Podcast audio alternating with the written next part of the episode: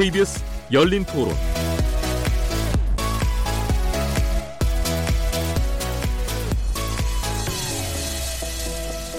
안녕하십니까?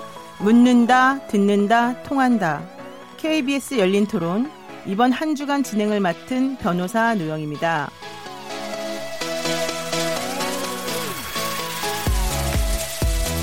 어제 정부가 내년 예산안을 확정했습니다. 470조 5천억 원 규모로 10년 만에 최대 증가폭인데요. 방점은 무엇보다도 최근 논란이 되었던 일자리 등 국민 복지 예산에 찍혀 있습니다. 과연 이 예산이 고용과 분배의 마중물이 될 수 있을 것인가? 이 지점에 대해서는 여야의 시각차가 분명한 것 같습니다. 또한 최근 일자리와 소득 분배 수준이 나빠진 원인이 소득 주도 성장 정책 때문이다. 아니다. 여야의 진단과 해법도 상의합니다. KBS 열린 토론에서는 어제부터 이틀간 우리 경제의 최대 과제를 꼽히는 일자리 문제에 대해서 긴급 대토론을 진행하고 있습니다. 오늘은 그 두 번째 시간으로 고용 쇼크 원인과 해법이라는 주제로 토론해 보겠습니다. 8월 29일 KBS 열린 토론 지금부터 시작합니다.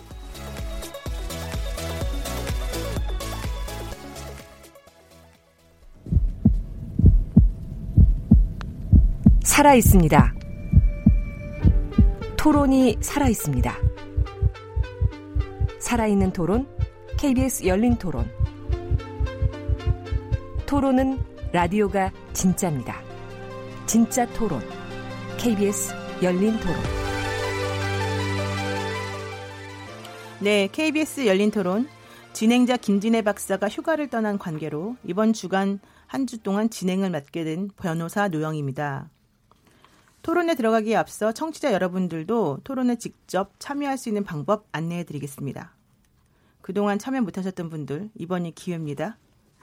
최근 고용 쇼크라고 할 수 있는 통계청의 통계가 발표됐는데요. 여러분은 이에 대해서 어떻게 체감하시는지 본인 얘기도 좋고 주변 얘기도 좋습니다. 특히 정치인들 왜 그렇게 생각하십니까? 이런 질문 매우 좋습니다. 문자로 보내주세요.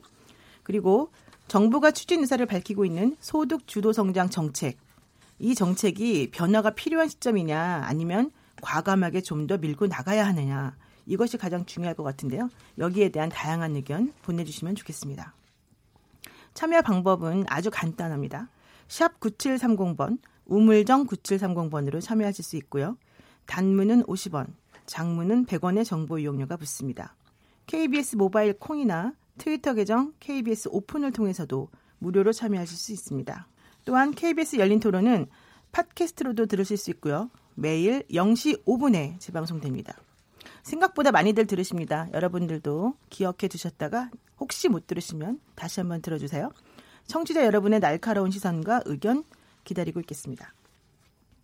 자, 그러면 오늘 그 고용 쇼크 원인과 해법이라는 주제로 함께 토론하실 정말 훌륭한 패널분들 소개해 드리겠습니다. 모시기 어려웠는데요. 저희가 엄청나게 노력했습니다. 오늘은 여당과 제1야당을 모셔서 이 문제에 대해서 집중 토론해 보려고 합니다. 먼저 더불어민주당 기획재정위원회 소속 김경협 의원님 나와주셨습니다. 안녕하십니까? 안녕하세요. 김경협입니다. 네, 여당 내 경제통이자 노동통이시기도 합니다. 마찬가지로 더불어민주당 기재위 소속 강병원 의원님 모셨습니다. 안녕하세요. 네. 강한병원 강병원 의원입니다. 네, 안녕하십니까. 이 엄청난 전문 지식의 소유자라고 알려져 있는데 이따가 한번 보겠습니다. 자유한국당의 김종석 의원 자리하셨습니다. 안녕하십니까? 네, 안녕하세요. 네, 현재 기재위 소속은 아니고 정무위 소속이시죠? 네. 네, 그렇지만 전 여의도 연구원장을 역임하셨고 한국당의 경제통이시기 때문에 모셨습니다. 자유한국당 기재위 소속 추경호 의원 나와주셨습니다. 안녕하십니까? 네, 안녕하세요. 대구 달성군 출신의 추경호 의원입니다. 네, 기획재정부 제1차관을 지내셨습니다. 다들 서로 한번 인사 좀 하시죠. 네, 네 반갑습니다. 안녕하세요. 반갑습니다. 네. 네. 오늘은 그 토론을 세 가지 주제로 할 건데요. 우선 첫 번째로는 일자리와 소득 분배의 악화, 그 실태와 원인이 무엇인지 알아보는 시간 가지고요. 두 번째로는 소득 주도 성장이 과연 실효성이 있느냐 이 논란에 대해서 집중적으로 다뤄봅니다. 그리고 세 번째로는 내년도 예산안 재정 확대 실효성 논란인데요. 어, 가장 중요한 것은 어, 현재 상황에 대한 정확한 분석 또 앞으로 예측 이런 게 아닌가 싶습니다. 제가 지금 알려드린 이 토론 세 가지에 대해서 궁금하거나 관심 있으신 분들 아까 알려드린 방법대로 참여해 주시면 좋겠습니다. 자, 우선 그 오늘 토론할 주제가 여러 가지 문제들이 이제 복잡하게 얽혀 있기 때문에 사실은 한 번의 토론으로 문제 진단을 하고 뭐 원인과 해법 이런 거를 잘 생각해낼 수 있을 것인가 이게 가장 핵심이 아니겠습니까? 좀 어려울 것 같다 이런 생각도 들지만 워낙 베테랑 분들이 모셨기 때문에 잘 될 거라고 생각합니다. 어, 일자리 문제는 매우 민감한 문제이기도 하고 또 청취자들의 관심도 높은 사안이기 때문에 경제학 용어 이런 거 좀 최대한 배제해 주시고요. 쉽게 설명 부탁드리겠습니다. 자, 그러면 바로 본론으로 들어갑니다. 어, 일자리 문제가 정치권의 뜨거운 화두인데요. 통계청이 발표한 7월의 취업자 수가 지난해 같은 달과 비교했을 때 5천 명 늘어나는데 그쳤다. 이런 보도가 있었습니다. 그에 대한 원인을 어떻게 진단하시는지 먼저 확인해야 될 것 같습니다. 더불어민주당부터 그 원인에 대해서 좀 설명을 해주시고 여기에 대해서 자유한국당 반론 해 주시면 될 것 같습니다. 네, 우리 김경학 의원님께서 먼저 설명해 주실까요? 네, 우선 실제 고용 현황을 제대로 보여주는 지표는 네. 취업자 증가율이 아니고요. 네. 고용률이나 실업률입니다. 그리고 피보험자, 고용보험 피보험자 증가수 이런 것들을 종합적으로 봐야 됩니다. 왜냐하면은 취업자 증가율은 생산성 생산 가능한 인구의 변화 또는 구직 활동의 의지, 조건 이런 것들에 따라서 많은 변화가 있기 때문에 실질적으로 고용 현황을 제대로 보여주기가 쉽지 않습니다. 그래서 정확한 데이터는 고용률이나 실업률 그리고 피보 고용보험 피보험자사 증가수 이런 것들을 봐야 정확히 이, 나, 이 보여 확인할 수 있다 이렇게 보고요. 그런 측면에서 이번 7월 달에 그러니까 6월까지는 고용률이 끊임없이 쭉 증가세를 유지해 왔습니다. 네. 그런데 7월 달에 갑자기 0.3%가 떨어졌죠. 떨어졌죠. 네. 그러면서 이 수준을 보면은 그러니까 최근 3년치 기준을 보면은 2016년 7월 달에는 66.6% 고용률이 그리고 2017년 7월에는 67.2%로 성장을 했다가 네. 이번에 이 금년 7월 달에는 67%로 다시 떨어진 건데요.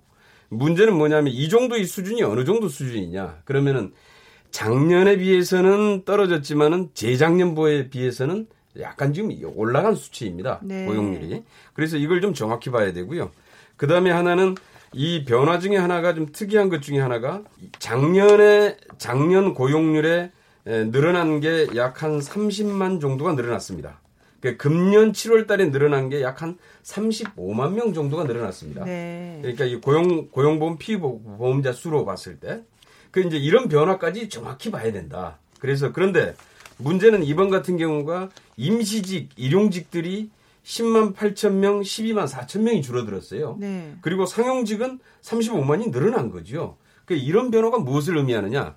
그 7월 달에 갑자기 고용률이 갑자기 하락하게 된 원인이 무엇이냐 이건데요. 네. 그 저희들이 봤을 때는 일단 폭염으로 인해서 어, 공사가 중단되거나 작업이 중단되거나 이렇게 하면서 임시직 일용직들이 급격하게 에, 작업을 포기한 그리고 또한 이제 날씨가 워낙 좀 폭염 사태가 계속되다 보니까 이 실업자들의 좀 구직 활동, 취업 활동 자체가 굉장히 둔화되면서 나타나는 일시적인 현상이 아니냐 이렇게 보고 있습니다. 네, 네, 그렇군요. 취업자 수가 아니라 고용률과 실업률을 봐야 된다 이런 말씀이신데요. 강병원 의원님 좀 설명 더 보충을 해주세요.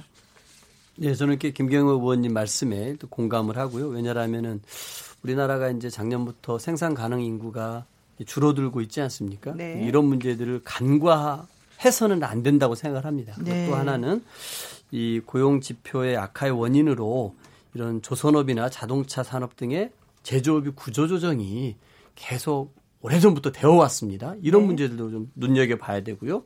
그리고 우리나라 자영업 같은 경우는 세계 최고 수준이죠. 아, 정말 이렇게 아마 그 이 자영업이 너무나 많은데 네. 이 과당 경쟁들 같은 경우 우리 모두가 알고 있는 사항입니다. OECD 같은 경우는 평균 21% 10% 정도 되는데 우리나라 같은 경우 21%를 차지하고 있죠. 네. 그런데 유통 구조가 급변하고 있습니다. 아마 노변호사께서도 아마 쇼핑 같은 거를 아마 온라인이나 이런 네. 걸로 다 하시지 아마 직접 이런 데 가서 사시지 않으실 겁니다. 이런 네, 유통 네. 구조가 변화하면서 온라인으로 다 옮겨가고 있습니다. 그리고 사드 문제가 터져가지고 중국인 관광객 같은 경우도 확 줄어가지고 우리나라 숙박이라든지 이런 좀 굉장히 어려웠고 점점 회복 추세에 있습니다만 네. 저는 이런 구조적인 문제를 다 보면서 이런 문제를 볼 때만이 제대로 된 해결책을 내올 수 있지 않겠나 생각이 듭니다. 하지만 어찌 됐든 이 집권 여당의 일원으로서 이 취업자 수가 대폭 좀 증가폭이 좀 둔화된 것에 대해서는 좀 엄중하게 인식을 하고 있습니다. 네. 그래서 이런 부분들에 관해서 어떤 그런 대책을 가지고서 이 부분들을 해결해 나갈 것인지 이런 문제에 관해서 우리가 머리를 맞대야 되지 않을까 이런 생각을 합니다. 네, 구조적인 게 문제다 이런 말씀하시는데요. 우리 추경호 자유한국당 의원님께서 한번 반론 예. 이어가겠습니다. 예, 예, 있는 통계 발표를 우리가 이제 객관적으로 보고 어, 그걸 제대로 진단을 해야 그다음 처방 제대로 나온다 이렇게 생각을 합니다. 한마디로 최근에 문재인 정부의 이 고용 상황은 저는 고용 쇼크 재난 수준이다 이렇게 말씀드릴 수 있습니다. 조금 전에 말씀하셨다시피 어, 7월달 취업자 증가가 5천 명에 그치고 있습니다. 제가 참고로 어, 말씀을 드리겠습니다. 노무현 정부 때월 네. 평균 월 평균이 곧 연평균입니다. 28만 명 취업자 증가했습니다. MB 정부 때 어, 29만 명 어, 증가를 했습니다. 그리고 박근혜 정부 때 38만 명 음, 증가를 하고 있습니다. 네. 문재인 정부 지금 출, 어, 출범해서 금년에 평균 12만 명 증가에 그쳤습니다. 그런데 네. 지금 또 5천 명이니 30만 명, 40만 명 증가하던 역대 정부의 고용 성적표로 보면 어, 재앙입니다. 그래서 지금 곳곳에서 일자리 예, 고용 어, 대란 이런 말씀을 하는 겁니다. 고용의 질은 더 안 좋습니다. 아, 임시 일용직 23만 어, 개. 아, 전부 서민들 소위 말 취업과 관련된 부분이죠. 서민형 일자리 흔히 말하는 경비, 도소매, 음식업 18만 개가 지금 줄어들었습니다. 제조업 일자리, 흔히 말하는 괜찮은 일자리라 하는 것도 12만 7천 개 감소했습니다. 40대 이하 취업자가 굉장히 줄고, 어, 이뭐 역대 어떻게 보면은 어, 최저 수준이죠. 장기 실업자 14만 4천 명입니다. 6개월 이상 오랫동안 실업하고 계시는 분들 IMF 이후 최대입니다. 지금 고용 상황이 최악이라는 거는 열거할 하려면 너무너무 많습니다. 그건 뭐 국민들께서 또 현장에서 누구보다 잘 알고 계시는 부분입니다. 자, 이것이 또 날씨, 물론 뭐 일부 날씨 설명하실 수 있을 겁니다. 자, 그러면 7월 달 중순부터 지금 8월 내내 더웠죠? 더웠죠. 그럼 예. 8월 달 이거는 지금보다 더해서 마이너스 나온다는 겁니까? 저는 꼭 그렇다고 보지는 않습니다. 네. 이 날씨 탓으로 하기에는 지금 지표가 너무너무 좋지를 않다 이렇게 생각을 합니다. 뭐 생산 가능 인구가 조금 줄었기 때문에 그것이 영향을 미쳤다. 어, 실업률 통계는 실업률 통계, 고용 통계는 생산 가능 인구가 아니고 15세 이상 전체 인구입니다. 그 자체는 굉장히 인구 수는 늘어났습니다. 그런데도 지금 이렇게 예, 취업자 수가 낮다는 것은 그야말로 총체적으로 문재인 정부의 경제 실패가 이 최악의 경제 고용 상황 성적표로 나타난 거다. 이렇게 말씀드리겠습니다. 네. 네. 고용자 수도 문제고 질도 매우 문제다. 지금 그런 그렇습니다. 얘기 하셨습니다. 예. 김종석 의원님 어떠십니까? 네. 지금 오늘 뭐 KBS 열린 토론 제목조차도 고용 쇼크 아닙니까? 네. 예, 이거는 뭐 어, 통계청 공식 숫자에 나오는 거고요. 어, 앞에서 여당 두 의원님께서는 이제 예, 보고 싶은 숫자를 주로 언급을 하셨어요. 근데 전통적으로 어느 나라나 고용 상태를 볼 때 표본적으로 쓰는 어, 그 고용 지표는 그 나라의 취업자 수고 실업률입니다. 네. 물론 고용률도 보조 숫자로 쓰기는 하지만 기본적으로 취업자 수 증가가 가장 확실한 건데 지금 작년에 이맘때 작년 8월 7월 기준으로 5천 명 늘었어요. 일자리가 취업자가 네. 인구가 5천만 명인 나라에서 1년 사이에 5천 개 늘었다는 거는 우리 통계적 오차를 감안하면 사실상 안 늘었다는 얘기고요. 한때는 이게 보통 30만 명이 기본인 건 우리 다 뭐 아는 사실이고요. 2014년 2월에는 90만 명이 늘었습니다. 전년 대비. 그러니까 아, 지금 우리가 5천 명이라고 얘기하는 거는 정말 어떻게 보면 충격이고요. 이게 2008년 글로벌 위, 금융 위기 이후 지금 최악의 숫자라는 점을 말씀을 드리고요. 어차피 실업자 수가 100만 명을 넘었고 실업률도 지금 아, 금융 위기 이후 최고도니까 아, 뭐 고용률을 말씀하시는데 지금 생산 가능 인구가 줄었는데 고용률이 그 자리라는 얘기는 그만큼 일할 의사가 있는 사람 숫자도 줄었다는 얘기입니다. 이것이 무슨 폭염이나 장마라기보다는 구조적인 것으로 보고 또 9월 달엔 추석 연휴가 있으니까 또 그것 때문에 줄었다고 하실진 모르겠는데 앞으로 금년 말이 되면 아, 장하성 실장의 기대와는 달리 아마 좀 더 가시적으로 고용 참사가 아, 나타나지 않을까 저는 생각합니다. 네, 연휴 탓하지 말고 날씨 탓하지 말아라. 지금 이런 얘기가 들립니다. 그런데 지금 사실 여당 입장에서는 어, 구조적인 문제도 있지만 그 좋은 일자리인 상시직이 오히려 예전보다 27만 개가 늘었다 이런 식으로 얘기하고 있거든요. 여기에 대해서 한국당의 입장은 어떨까요? 예. 아, 그 이면에 네, 줄어, 줄어든 일자리를 생각해야죠. 지금 그 도소매, 숙박, 음식업에서 네. 23만 개의 일자리가 줄었고요. 네. 그다음에 오늘도 빗속에 그 자영업자들이 참 그 항의 시위를 했습니다만 네. 지금 자영업자들의 폐업 아, 이것도 상당히 심각한 수준이고요. 이제는 고용 절벽을 넘어서 폐업 절벽까지 다다르고 있다. 앞으로 고용 상태는 호전될 기미가 전혀 보이지 않는다. 저는 그렇게 지적하고 네, 싶습니다. 네, 추경호 의원님 예, 한마디. 그 상용 일자리 늘어났다고 말씀하신 부분 지금 어, 정부에서는 그렇게 설명을 합니다. 7월 기준 27만 명 늘었습니다. 문제는 이 상용 일자리가 그러면 과거에는 어땠느냐? 과거 정부에도 지속적으로 굉장히 많이 늘어왔다. 지난 정부에서 평균 평균 월 평균 40 내지 50만 명이 늘었던 겁니다. 이것이 지금 27만 명 정도에 그치고 있으니까 이게 일용직 감소하고 맞물려 가지고 전체 일자리가 취업자 수가 5천 명에 그치고 있는 겁니다. 네. 그러니까 27만 명 상용 근로자가 늘었다는 게 중요한 게 아니고 그전에는 40만 명씩 늘어났었던 게 지금 그 정도밖에 지금 이루지를 못한다. 이거를 보셔야 된다. 네. 하는 겁니다. 네. 자유한국당 의원님들 강력하게 공세를 지금 펼치고 계시는데 어떻습니까? 정확한 통계의 통계 지표를 가지고 설명을 했으면 좋겠는데요. 네네. 네. 우선 첫 번째 전제 조건으로 취업자 증가 수, 증가율은 고용 현황을 나타내는 부차적인 이게 바로 보조적인 지표입니다. 네. 모든 국가의 OECD의, OECD의 고용 현황은 고용률과 실업률이 기본입니다. 그리고 고용보험 피보용자 수가 거의 전수조사이기 때문에 네. 이것은 어떻게 부인할 수가 없는 거죠. 네. 그래서 우선 이것을 봐야 되고요. 그런데 이제 자유한국당에서는 보니까 아, 좋지 않은 지표만 보는 것 같은데 네. 저는 그래서 종합적으로 봐야 된다. 그런데 문제는 방금 자유한국당에서 말씀하신 얘기가 맞으려면은 그럼 1월 달부터 6월 달까지는 매월 몇만씩 늘어났는지를 봐야 됩니다. 네. 평균 30만 명 이상이 늘었습니다. 그러다 갑자기 7월 달에 5천 명이 는 게 맞습니다. 그러니까 7월 달에 왜 5천 명으로 갑자기 줄었는지에 대한 이유를 설명을 해야지요. 네. 그러면 그 전까지 그럼 6월 달까지 30만씩이 늘어났는데 네. 그럼 그건 어떻게 해석하시겠습니까? 자. 그러면 고용 쇼크라는 게 7월 달에 왜 갑자기 발생했느냐? 네. 이걸 설명할 수 있어야 되는 거 아니겠습니까? 근데 그런 설명은 여당이 좀 네. 해주셔야 되는 거 아닙니까? 그래서 제가 아까 아까 지금 제가 설명한 게 네. 7월 달에 폭염으로 인한 공사 중단, 작업 중단, 취업 활동의 둔화 이런 것들이 굉장히 영향을 미쳤을 것이다.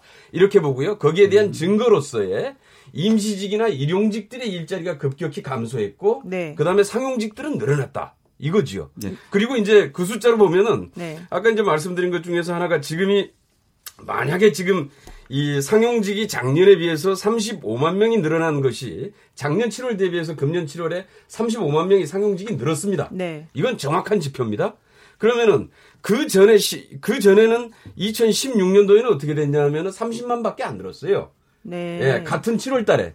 그러면은 박근혜 정부 때 늘었던 30만과 지금 문재인 정부 때 늘어났던 35만이 어떤 차이가 있는지 이런 것들도 설명이 가능해야 됩니다. 네. 이것을 지금 문재인 정부 탓으로 돌리기 위해서는 네. 그렇지 않겠습니까? 네. 그러니까 그런 것들이 설명이 가능해야지 그다음에 아 뭐가 지금 정부의 어떤 정책이 잘못돼서 이런 일이 발생했구나 이런 걸 설명할 수 있는 거지 그런 것들에 대한 설명이 전혀 없이 단지 7월달에 그 고용 이 고용률의 하락과 지금 취업자 수의 급감. 이 문제를 가지고 이 모든 것을 설명을 할 하기에는 여러 가지로 제가 보기에는 별로 근거가 없어 보인다 이렇게 생각합니다. 네, 예, 김경엽 의원님께서 지금 왜곡하지 말아라 이런 얘기 취지신 것 같은데 추 의원님 어떠세요? 예, 아마 청취자분들께서 숫자를 얘기하니까 조금 아마 혼란스러우실 수도 있는데 어, 바로 잡아야 될 게 이겁니다. 6, 6월까지 30만 명 증가하셨다고 하는데 이거 뭐 통계니까 네. 통계적인 공식 발표한 거니까 1월에서 6월까지 지금까지 월 평균 늘어난 숫자가 12만 명입니다. 12만 명. 금년 들어서 유, 저기 6월 달까지 이 늘어난 평균 숫자가 12만 명이다. 그거는 사실관계를 제가 하나 바로 잡아드리는 겁니다. 그래서 그 전 정부에서 보통 연평균으로 아까 제가 30만 내지 40만 명 늘어났다고 얘기한 거고 고용률 중요한 아, 그거는 전년도 대비해서 전년도 대비한 늘어난 숫자 예, 얘기하는 겁니다. 바로 예. 제가 그, 그 숫자를 말씀을 드린 겁니다. 12만 명이라는 숫자. 아, 그거는 고용 통계를 정확히 보세요. 아니 제가 요 통계 책자를 요거 지금 예. 가지고 있습니다. 아, 그 다음에 고용률 중요합니다. 네. 맞습니다. 네. 고용률 네. 지표 중요합니다.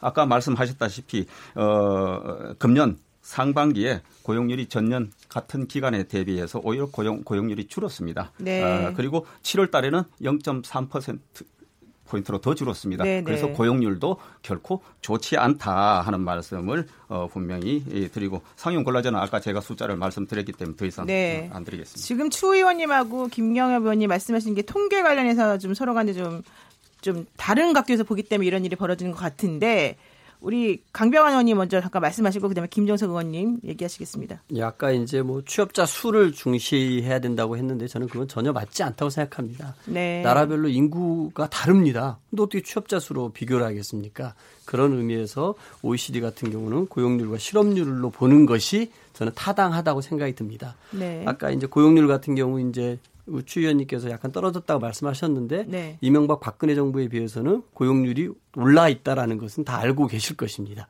그 이명박 박근혜 정부의 2014년 취업자 수 증가폭을 얘기하셨고 지금과 비교를 하셨는데 그때에 비해서는 오히려 고용률이 67%로 견조한 성장세를 유지하고 있다라는 걸 좀 말씀을 드리고 싶고요. 네. 저는 이런 논의가 과연 우리 국민들에게 어떻게 비칠지를 잘 생각해야 한다고 생각합니다. 아까 저는 구조적인 문제에 대해서 언급을 했거든요. 네네. 정말 우리가 국회의원이라 한다라 그러면은 우리 국가 경제에 책임이 있는 사람들입니다. 네. 그럼 이거에 대한 분석 속에서 어떻게 해야 될지를 봐야 됩니다. 아까 그, 그 말씀하시는 속에 이제 조선업, 자동차 등 제조업 분야의 취업자가 12만 7천 명이 감소했다고 말씀했지 않습니까? 네. 이게 이 정권 바뀌어서 이 1년 사이에 일어난 일일까요? 저는 그렇게 보지 않습니다. 네. 어찌 보면 우리 사회가 갖고 있었던 구조적인 문제들이 오래전부터 쌓여서 점점 좀 드러나고 있는 것입니다. 그럼 과연 그 전 정부에서는 이 자동차 업종에서 사람들이 점점 좀 줄어들고 있고 네. 조선에서 그런 문제가 터졌을 때 어떤 일을 했는지 봐야 됩니다. 그렇기 때문에 네. 우리 사회의 이 제조업 분야에서 많은 일자리들이 만들어지고 있는데 이 일자리를 유지하기 위해서 우리는 그러면은 어떻게 구조조정하고 새로운 이 고용을 신산업에서 창출할 것인지 네. 이런 문제를 논의할 때만이 의미 있는 토론이 될 수 있습니다. 아까 그 음식 숙박업도 급감했다고 말씀드렸지 않습니까? 아마 우리 사회가 어떻게 변하고 있냐면 이제 1인 가구가 급증을 하고 있습니다. 아마 1인 가구가 이제 전체 가구 수 중에 29%에 달하는 걸로 알고 있거든요. 네. 우리 사회가 크게 변하고 있는 겁니다. 혼자 사는 분들이 어디 음식점 가가지고 막 먹기가 쉽지 않습니다. 왜? 또 그분들이 또 다 저임금이에요. 네. 이런 것들을 봤을 때 우리 사회가 엄청나게 변화하고 있거든요.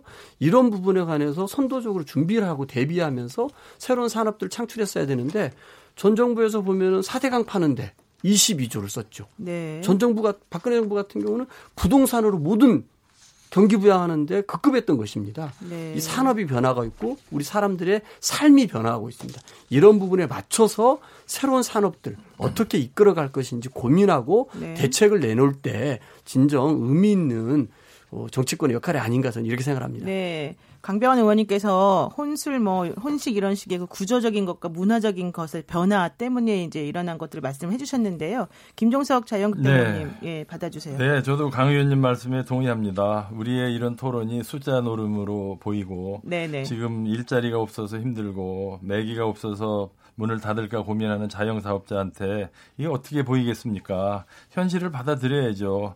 의미 있는 토론이 되려면 그럼 왜 이분들이 이렇게 힘든가? 왜 청년들이 25% 22%가 넘는 실업률을 가지고 있는가에 대한 네네. 정말 책임 있는 우리 국회의원들이라면 고민을 해야죠. 근데 그냥 쉽게 말씀드리겠습니다. 연초에만 해도 네. 월 전년 대비 30만 명씩 늘던 그 어, 취업자 수가 네. 10만 명대로 떨어지고. 4월 달에 떨어지더니 지금 5천 명이 됐어요. 네. 근데 그거를 무슨 생활 패턴의 변화다. 이렇게 얘기하는 건 그럼 1인 가구가 7월 사이에 급증했다는 얘기입니까? 그건 아니거든요. 네. 오히려 이유를 아까 뭐 얘기하라고 그러셨는데 이게 바로 작년 말부터 최저임금 올린다는 예고에 의해서 사업자들이 제조업자들이 서비스 산업에 있는 자영 상소상공인들이 네. 고용을 줄인 거예요. 그건 네네. 현장에 나가서 조금만 시장 돌아다녀 보면 다 아는 건데. 네네. 그래서 왜 우리가 지금 고용 쇼크를 겪냐? 급격한 최저임금 인상 그리고 그로 인한 고, 용 감소 그리고 저소득층의 소득 감소 이런 것들이 원인이라고 저는 지적하고 싶습니다. 네, 우리 김재석 의원님께서 최저임금 때문이다 이제 이런 얘기를 지금 하고 계시는데 김경엽 의원님 어떠세요? 그게 이제 최저임금 때문이 되려면 네. 그게 최저임금의 영향을 받는 사람이 어떻게 고용이 어떻게 변했는지를 설명을 해야 됩니다. 네. 막연하게 그냥 그렇게 주장할 것이 아니고요. 그다음에 문제는 고용원이 있는 그러니까 최저임금의 영향을 받는 숫자는 늘었습니다. 그런데 네, 네. 저이 통계상으로 보면은 이번 7월 고용 지표에서도요. 네. 가령 지금 몇 명이 늘었냐면은 제가 여기 보면은 이 고용원이 있는 자영업자 그러니까 이거는 최저 임금에 직접적인 영향을 받는 자영업자입니다. 네네. 네. 여기는 7만 2천 명이 늘었고요. 네. 그다음에 최저 임금과 관련이 없는 고용원이 없는 자영업자가 10만 2천 명이 줄었습니다. 네. 그러면 이것을 최저임금 탓이라고 하면 안 되죠. 네. 이것은 무슨 얘기냐면은 영세 자영업자에서 실질적인 구조조정이 지금 급격하게 진행되고 있다. 이렇게 설명을 해야 되는 거지. 이거 최저임금하고 영향이 있다라는 아무런 근거 인과관계가 없다는 말씀이시죠? 예. 아 있습니다. 실제로 그거하고는 저 김종석 의원인데요. 이거 분명히 해두겠습니다. 네. 자 피고용이 있는 자영업자라는 거는 편의점이든지 이런 데서 고용을 하나 뒀던 얘기거든요. 그렇죠. 예, 예. 근데 7만 2천 명이 늘었다고 해서 지금 정부 여당에서는 고용의 질이 좋아졌다는 어떻게 보면 유일한 근거로 쓰고 있는데 이게 통계청 분석하고 자료를 자세히 보니까 어, 고용 없는 나홀로 자영업자가 10만 2천 명이 줄었죠. 네. 왜 줄었느냐? 사실 이분들은 가, 가족 노동 비, 비정규직으로 등록 안 한 알바생을 쓰다가 일자리 안정자금 보조금을 주니까 와이프든 동생이든 아들이든 너 이거 보조금 받으려면 4대 보험 가입하고 고용 피고용자로 등록해라. 네. 그러니까 고용 없는 홀로 자영업자가 확 줄고 네. 그분들이 졸지에 고용이 있는 자영업자로 들어간 겁니다. 이거는 일자리 안정자금 3조 원, 작년에 3조 원 푼 거, 금년에 3조 원 푼 거에 대한 기대 효과가 반영된 거라고 제가 전문가들과 자료를 가지고 분석한 결과 지금 현재 이게 가장 유력한 가설입니다. 아, 그러니까 전체적인 숫자의 뭐 폭, 뭐 감소나 증가보다는 이동에 따른 것이다. 그렇죠. 아들이나 와이프, 부인 그 네. 등록 안 하고 그냥 가사노동 편의점이나 저 네네. 점포 하다가 네. 이게 이제 고용 보조금이 나오니까 네. 그거 받으려고 그럼 이제 와이프 너 4대 보험 가입하고 고용으로 등록해라. 그렇게 된 게 7만 명이 나왔다 이겁니다. 네 네. 잠깐만 예, 예, 추경 고용, 의 질하고 아무 상관없어요. 예, 추경 의원입니다. 예, 제가 예. 조금만 더 보충 설명을 하면은 방금 우리 예, 김정식 의원님 말씀하신 게 정확하고요. 네. 그 다음에 최저임금으로 인해서 지금은 아까 자영업자에 관한 이야기를 한정해서 주셨는데 그거 말고 지금 에, 사상 최악의 지금 고용 상황을 맡고 있는 그 어, 분들이 되게 어떤 분들이냐? 어, 분들이냐? 네. 그 대개 임시 일용직 그 다음에 업종으로 보면은 어, 도매, 소매, 판매업 하시는 분들, 음식 숙박 하시는 분들, 그리고 네. 경비하시는 분들, 이런 쪽에 나타난 겁니다. 그분들이 바로 최저임금으로 인해서 그 영향을 직접적으로 받는 겁니다. 그러니까 대개 최저임금이 감당이 잘 안 되니까 어, 일부 인원수를 줄이고 그리고 또 근로하는 시간을 줄이게 되고 그러니까 이쪽에서는 일자리를 잃게 되는 그래서 취약계층이 근로 취약계층들이 오히려 또 이 직장을 잃게 됨으로써 그들의 소득 상황이 더 나빠지는 이런 악순환을 갖고 있는 겁니다. 네, 악순환이 계속되고 있다. 우선 김경엽 의원님 말씀하시고 그다음에 강병원 의원님 예, 말씀하실게요. 김종석 네. 의원님이 하신 얘기 중에서 일자리 안정자금을 받기 위해서 어, 고용원이 있는 쪽으로 이동을 했다. 그러니까 이제 취업자를 등록을 했다라는 등록을 얘기는 네네. 가능성은 있습니다. 네. 일, 부 그런 부분이 가능성은 있겠죠. 그런데 일자리 안정자금이 금년 1월 달부터 생긴 게 아닙니다.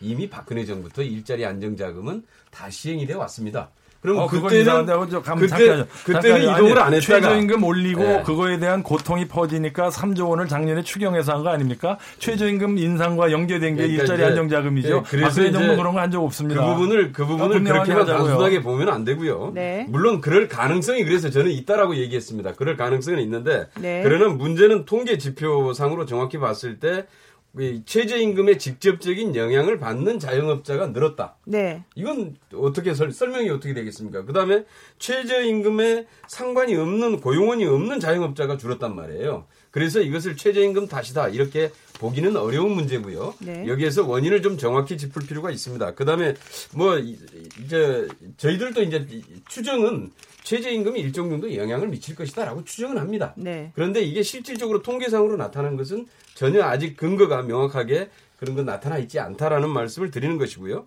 그다음에 고용의 질이 좋아지고 있는 부분들은 그것은 이제 아까 말씀드린 대로 임시직이나 일용직들이 급격하게 감소하고 있는데 네. 저는 이게 각 이 감소하는 속도가 너무 좀 지금 빠르다라는 것을 사실 우려를 하고 있습니다. 네. 근데 상용직은 지금 상당히 늘어나고 있어요. 네. 아까 말씀드린 대로 지금 상용직이 늘어나는 숫자를 보면은 금년 1월 달부터 7월 달까지 거의 평균 30만 이상이 계속 늘어나고 있습니다. 상용직이. 그래서 그다음에 작년 7월 달과 비교해도 아까 상용직이 35만 명이 제가 늘어났다고 말씀드렸는데 네.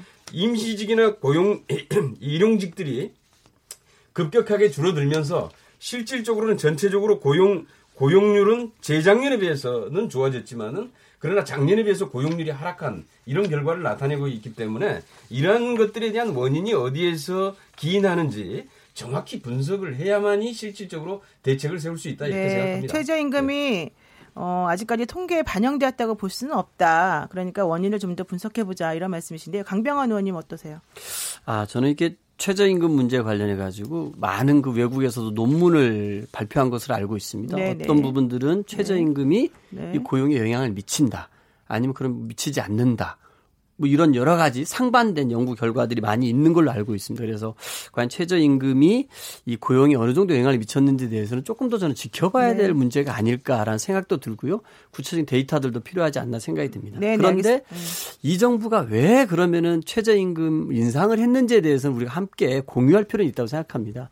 여기에 뭐 야당 의원님도 계시지만 지난 대선에 모든 대선 후보가 최저임금 1만 원을 공약을 했습니다.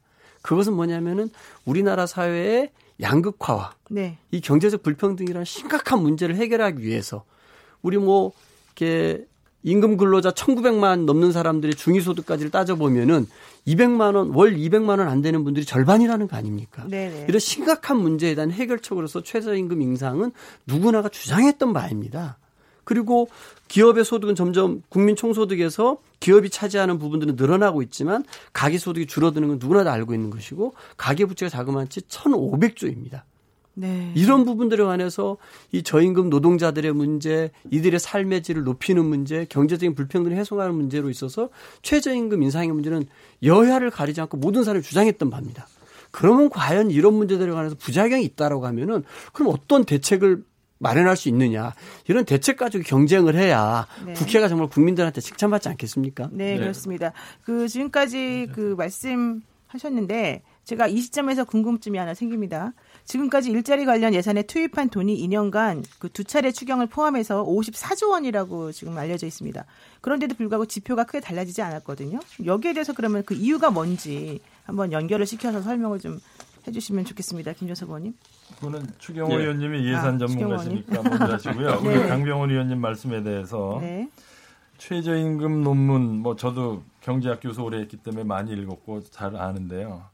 이게 최저임금을 올렸을 때 고용에 대한 영향이 다르게 나타나는 것은 네. 그 나라의 산업 구조나 고용 구조뿐 아니라 그 나라 경제가 완전 고용에 가까운 호황기에는 최저임금을 올려도 고용 감소가 안 나타나고 실질 소득의 증가로 나타납니다. 네. 그게 미국이 일본이 최저임금을 올렸고 지금 대한민국은 아주 역대급의 지금 그 경기 침체에서 지금 최저임금을 올리니까 네. 고용 감소가 나타나는 거죠. 그러니까 최저임금의 고용에 대한 효과가 다르게 나타나는 건 바로 그 경제가 어떤 상황이냐. 한국은 최저임금을 올릴 때가 아니다. 호황이고 완전 고용에 가까운 미국이나 일본은 최저임금을 올리고 싶어 올린 게 아니라 임금이 올라가니까 최저임금이 올라갈 수밖에 없던 상황이라는 거 조금이라도 국제 전문 서적을 확인해 보면 다 아실 수 있는 거고요. 네. 바로 가계부채의 문제나 소득 불평등의 문제나 이게 다 어디서 비롯됩니까? 저성장의 장기화, 고착화에서 나온 겁니다. 한, 한마디로 대한민국이 지금 장기 저성장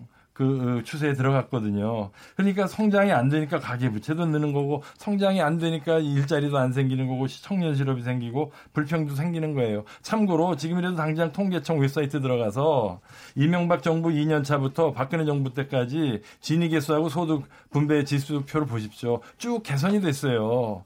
그러니까 불평등이나 뭐든지 경제가 성장이 돼야 해소되는 것이고 일자리도 생기는 것이다. 그리고 네. 두 차례 네. 추경으로 54조를 썼는데 음. 왜 연결이 안 되나요? 네.